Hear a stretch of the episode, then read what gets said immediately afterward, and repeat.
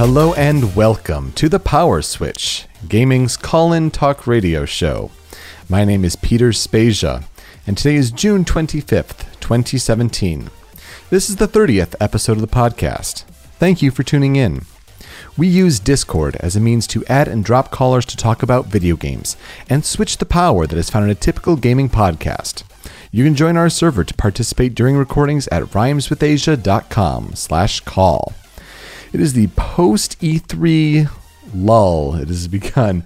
Uh, most game companies got their news out of the way at E3 2017 for this year, and so we're in kind of a period where not much news has happened. Thus, we, we still persevere. We continue on uh, recording an episode.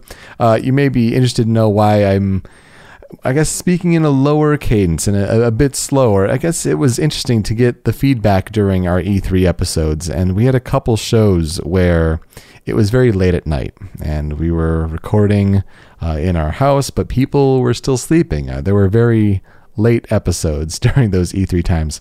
And, and we had to kind of keep it a little little chilled, a little mellow, and some people found it enjoyable to listen to. Uh, so, and I've been doing some reading on on topics like this. So, uh, we're to try for this one, see how it is going forward. It's certainly uh, easier on on the voice, that's for sure, when we you know speaking for longer periods of time. But also, I think it's uh, it's a little different. I think when I've heard feedback regarding the show, uh, people generally called it chilled out to begin with, and it's it's the vibe when you get people calling in just to chat about video games and uh, really hearing from. Uh, the people calling in really about their perspectives.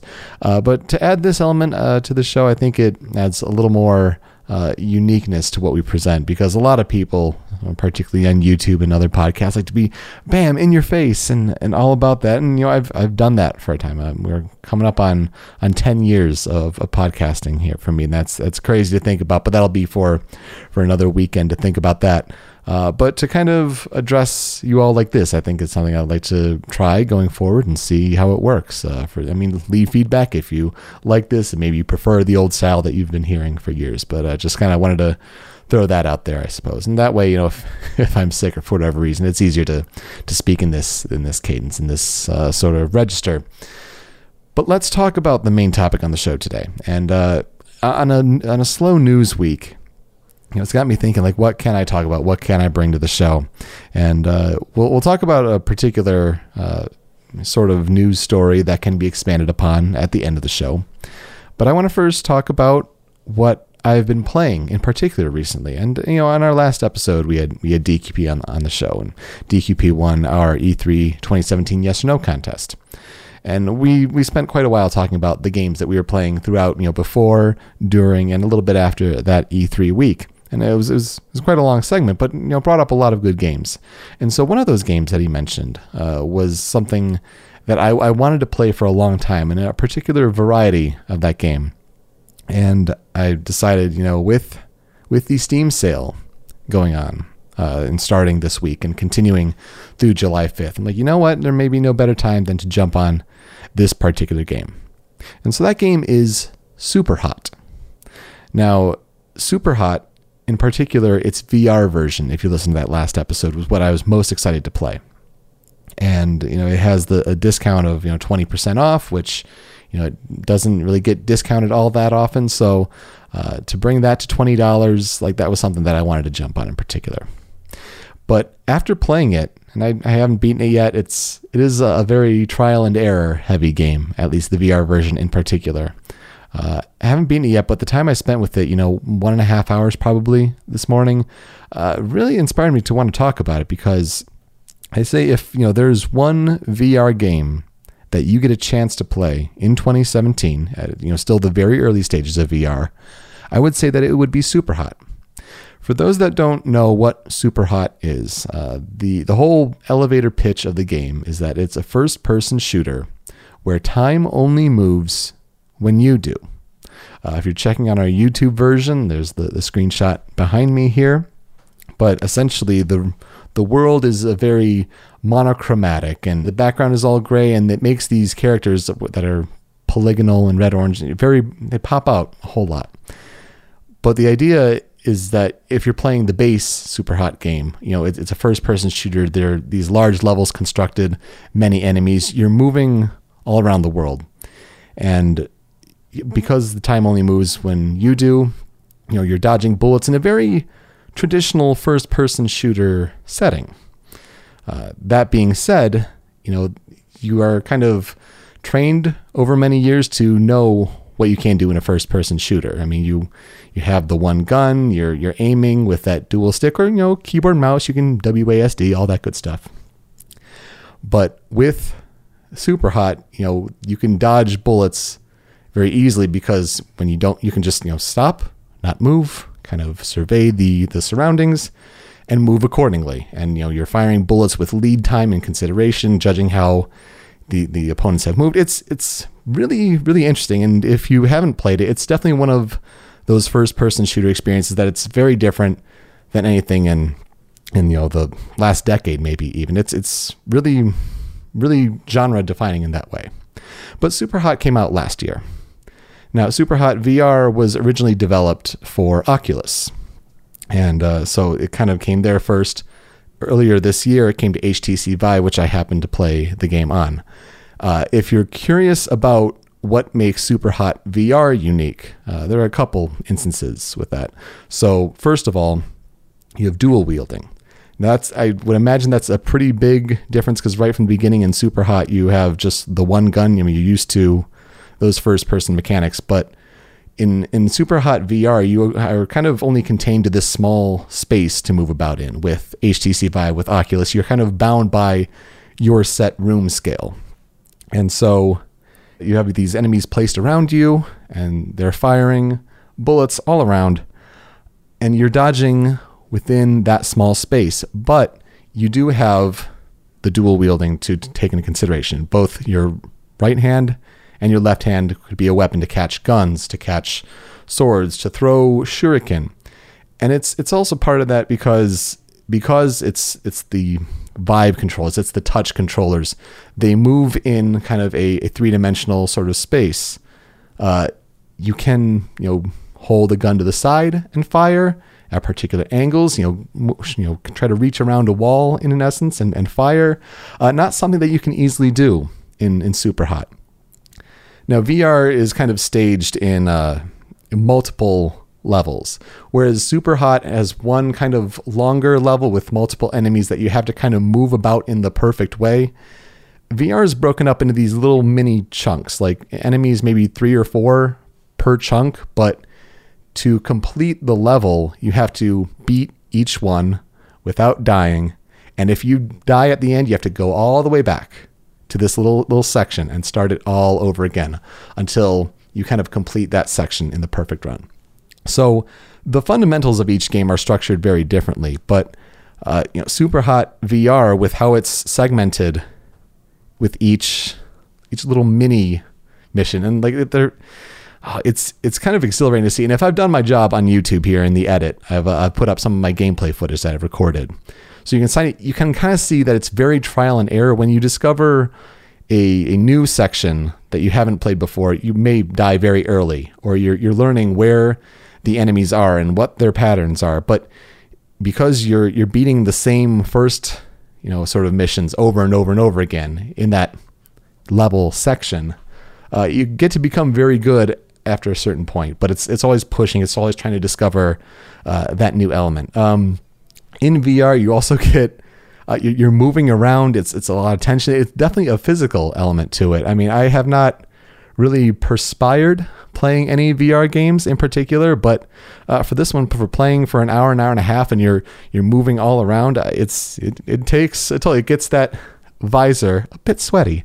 So that is that's unique. Uh, you know, honestly, for all the VR games and experiences that are out there uh, for 2017 in this, this infancy of virtual reality, there are only so many that have actual extended gameplay, extended stories. I mean, I mentioned previously on this podcast uh, Batman Arkham VR, and that's you know a 45 minute to an hour experience where you do get the sense of it's it's an extended narrative there, and there's interesting gameplay there, but for so many that are just mini games and just oh just short little experiences to play something like this where you could easily have such an engaging experience with the controller or with keyboard and mouse but uh, it's very transposed into a, a visceral sort of physical element. I think for 2017, and of course this will change in the future.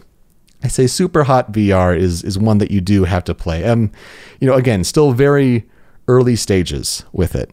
Uh, but you know, it's something I'm I'm excited to go back to, excited to you know continue to play. It's yeah, I for me last year my favorite VR game was uh, Audio Shield, uh, and if you remember Audio Surf, that was where it kind of takes your custom MP3 library, creates a level based on it, and you navigate it uh, that way. Audio Shield is the same way, where you're using shields to kind of intercept bullets as opposed to jumping different tracks. Uh, so that was great for for last year, but I think this year, you know, you could say Resident Evil 7. I haven't gotten around to playing that yet. You could say something like Until Dawn, Rush of Blood for PlayStation VR. I haven't gotten to play that. Uh, but for what I recommend and for you know the pedigree of game that it's sort of built on and inspired on, give Super Hot VR a try if you are in a position to try and play virtual reality. Uh, if not, go find a friend who does and you know make that the one game that you try this year. So that's what I have to say. When we come back, we will get to the callers over at rhymeswithasia.com slash call. What do you have to say? And you know, if you don't have VR, you know, here's something to ponder. What would be a virtual reality experience that you eventually want to witness firsthand with VR. You know, maybe the technology isn't there yet, but where do you want VR to go? We can maybe talk about that. We can talk about anything gaming related that you like. What is it you're playing recently? What are your favorite games? Anything's on the table there. That will be when we come back here on the Power Switch.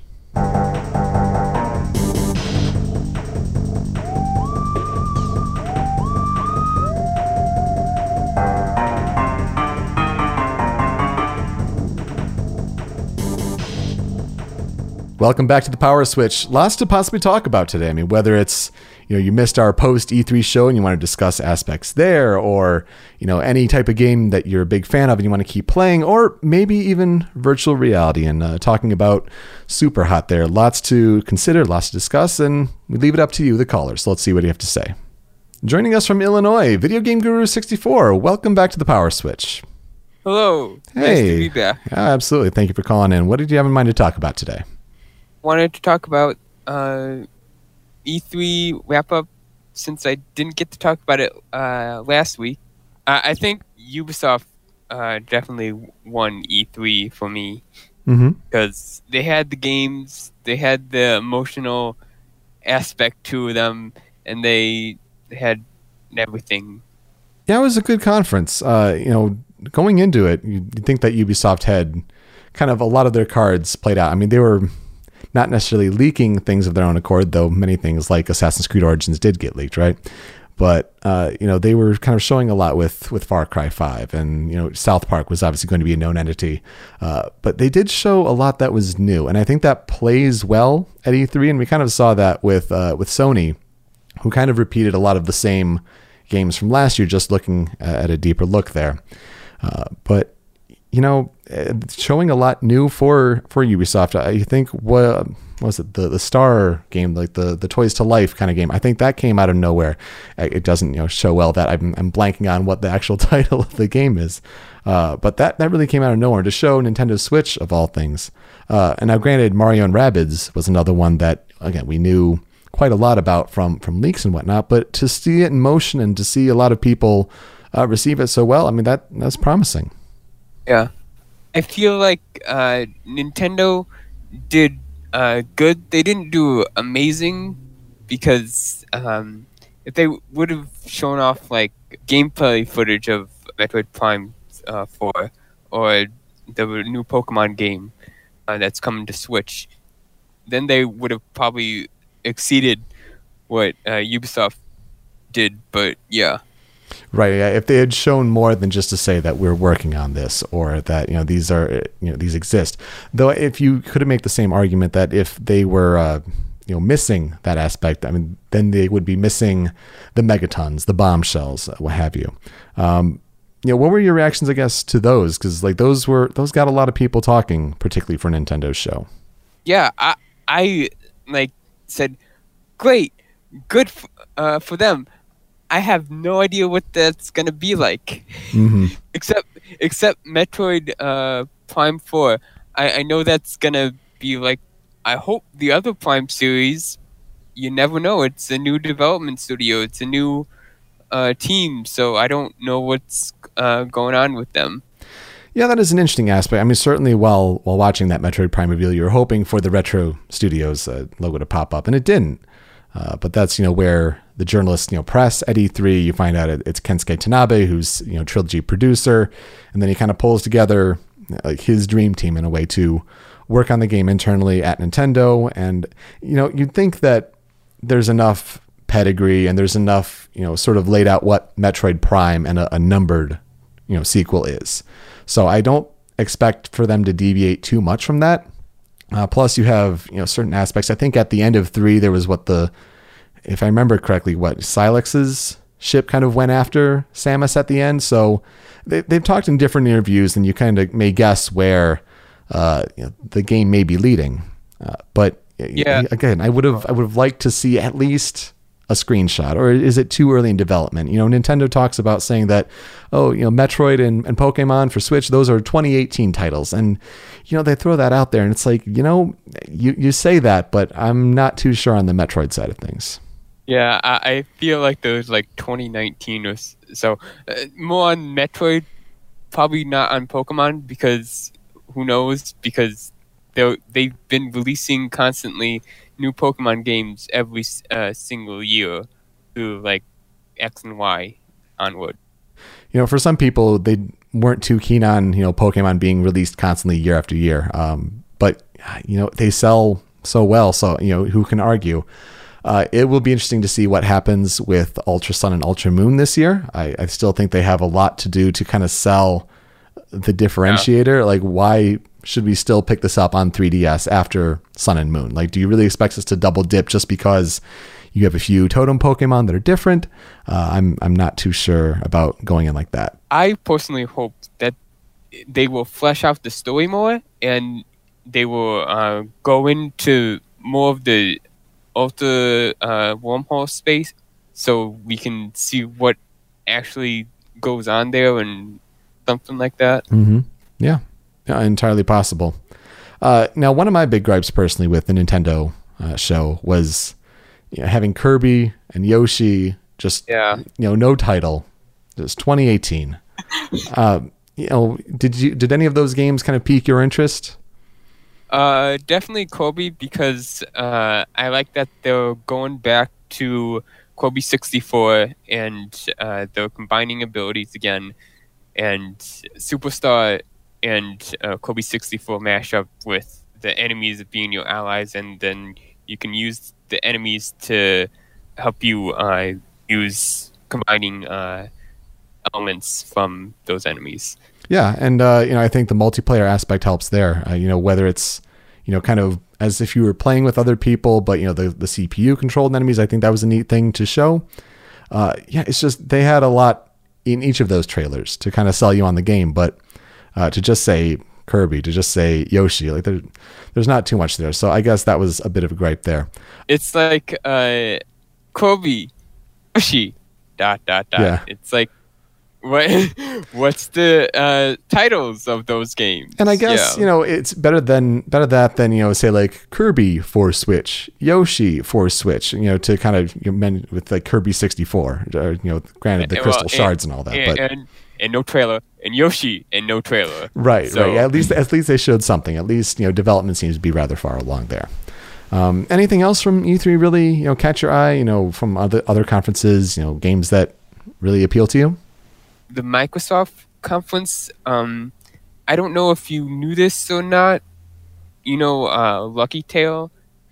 Yeah, yeah. The uh, that was an Oculus game, right? Originally. Yes. Mhm. It, it was an Oculus game. So they're now creating Super Lucky's Tale Yeah, originally an Oculus game. I think it was even an Oculus launch game. So that's a game where it being a 3D platformer, like I have not played it, do not have an Oculus. I don't think it came to Vive, uh, but I, I wonder how that adopted, how well that really you know took off. If if people really took to that well, uh, how well it controlled. It's probably one you just do with a controller, right? I don't imagine you know there's any touch or any of those sort of 3D controller room scale uh, sort of controller interaction, but you know, maybe well, if he jumps closer to you, that that's more appealing. Uh, you know, good that I guess that IP continues on, but uh, there's there's not. Uh, we'll have to we'll have to see how it, how it looks. I mean, it. Yeah, it, it should be should be a good experience. I think. Yeah. Well, Video Game Guru 64, thank you so much for calling in. Appreciate the time. Anything you'd like to plug? A week from now is uh, starting uh, done quick. Uh, SGDQ. Yeah, SGDQ is coming up. That's that's pretty exciting. Always looking forward to those. Yeah, it's like feels like you know very soon since AGDQ, but you know every every six months it keeps coming around. Definitely looking forward to that. That's what uh is that games done quick on Twitch. Uh, yes. Mm-hmm. Yeah, yeah. So looking forward to that. Check out the schedule; should be up there uh, for sure. That's a, that's a good recommendation, and we'll be looking forward to some speedruns from that community. And it's my birthday tomorrow. Oh so well, happy birthday! Well, you know, have a have a great day, and you know, thanks again for calling in, Video Game Guru sixty four. You have a good one. All right. Yay. All right, guys, thanks for calling in. When we come back, we'll talk about that Steam summer sale.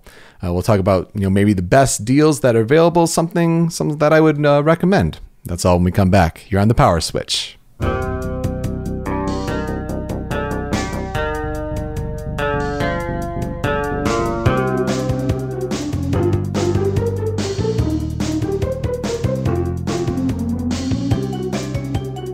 Welcome back to the Power Switch. This week's tempo control music is brought to you by Crash Bandicoot. You can find a new video game music top 10 list from a specific game soundtrack every Tuesday over at youtube.com slash rhymes with Asia. Now let's talk about the Steam sale. I mean, every summer, every holiday, lots of Steam sales go up for for I guess for discounted prices.